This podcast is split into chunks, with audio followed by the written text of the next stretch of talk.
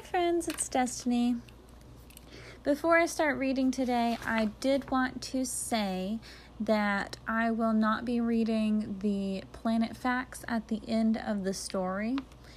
Um, I would recommend that if your little one is super interested in the planets and stars and things, definitely would recommend this book as it has a lot of really cool science information in it. But without further ado, we are going to read Stars, Stars, Stars by Bob Barner. Stars, stars, stars. I want to see planets and stars. Bright stars twinkling above big city lights. Distant planets glowing over black country nights. Constellations that take shape when I connect them with lines. Milky stars shining two billion times. The sun that burns with golden light. Hot planet Mercury turning slowly in the night.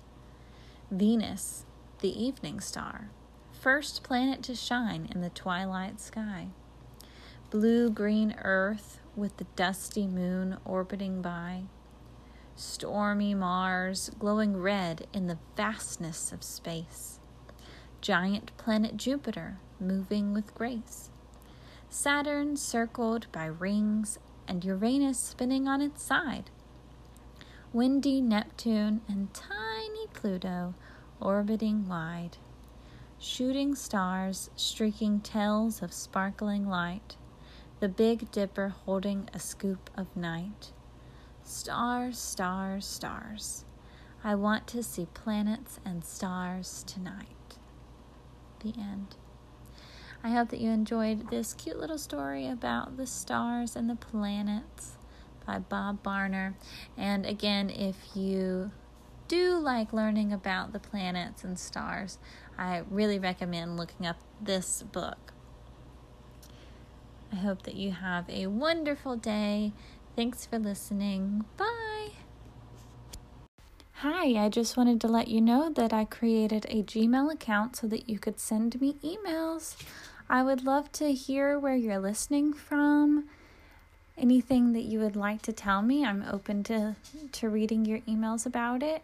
And also, if you have any book recommendations, I would love to hear them. I'm going to let you know what it is right now. Are you ready? It's the title of the podcast, Beloved Children's Books at gmail.com. Again, beloved children's books at gmail.com. I hope to hear from you soon.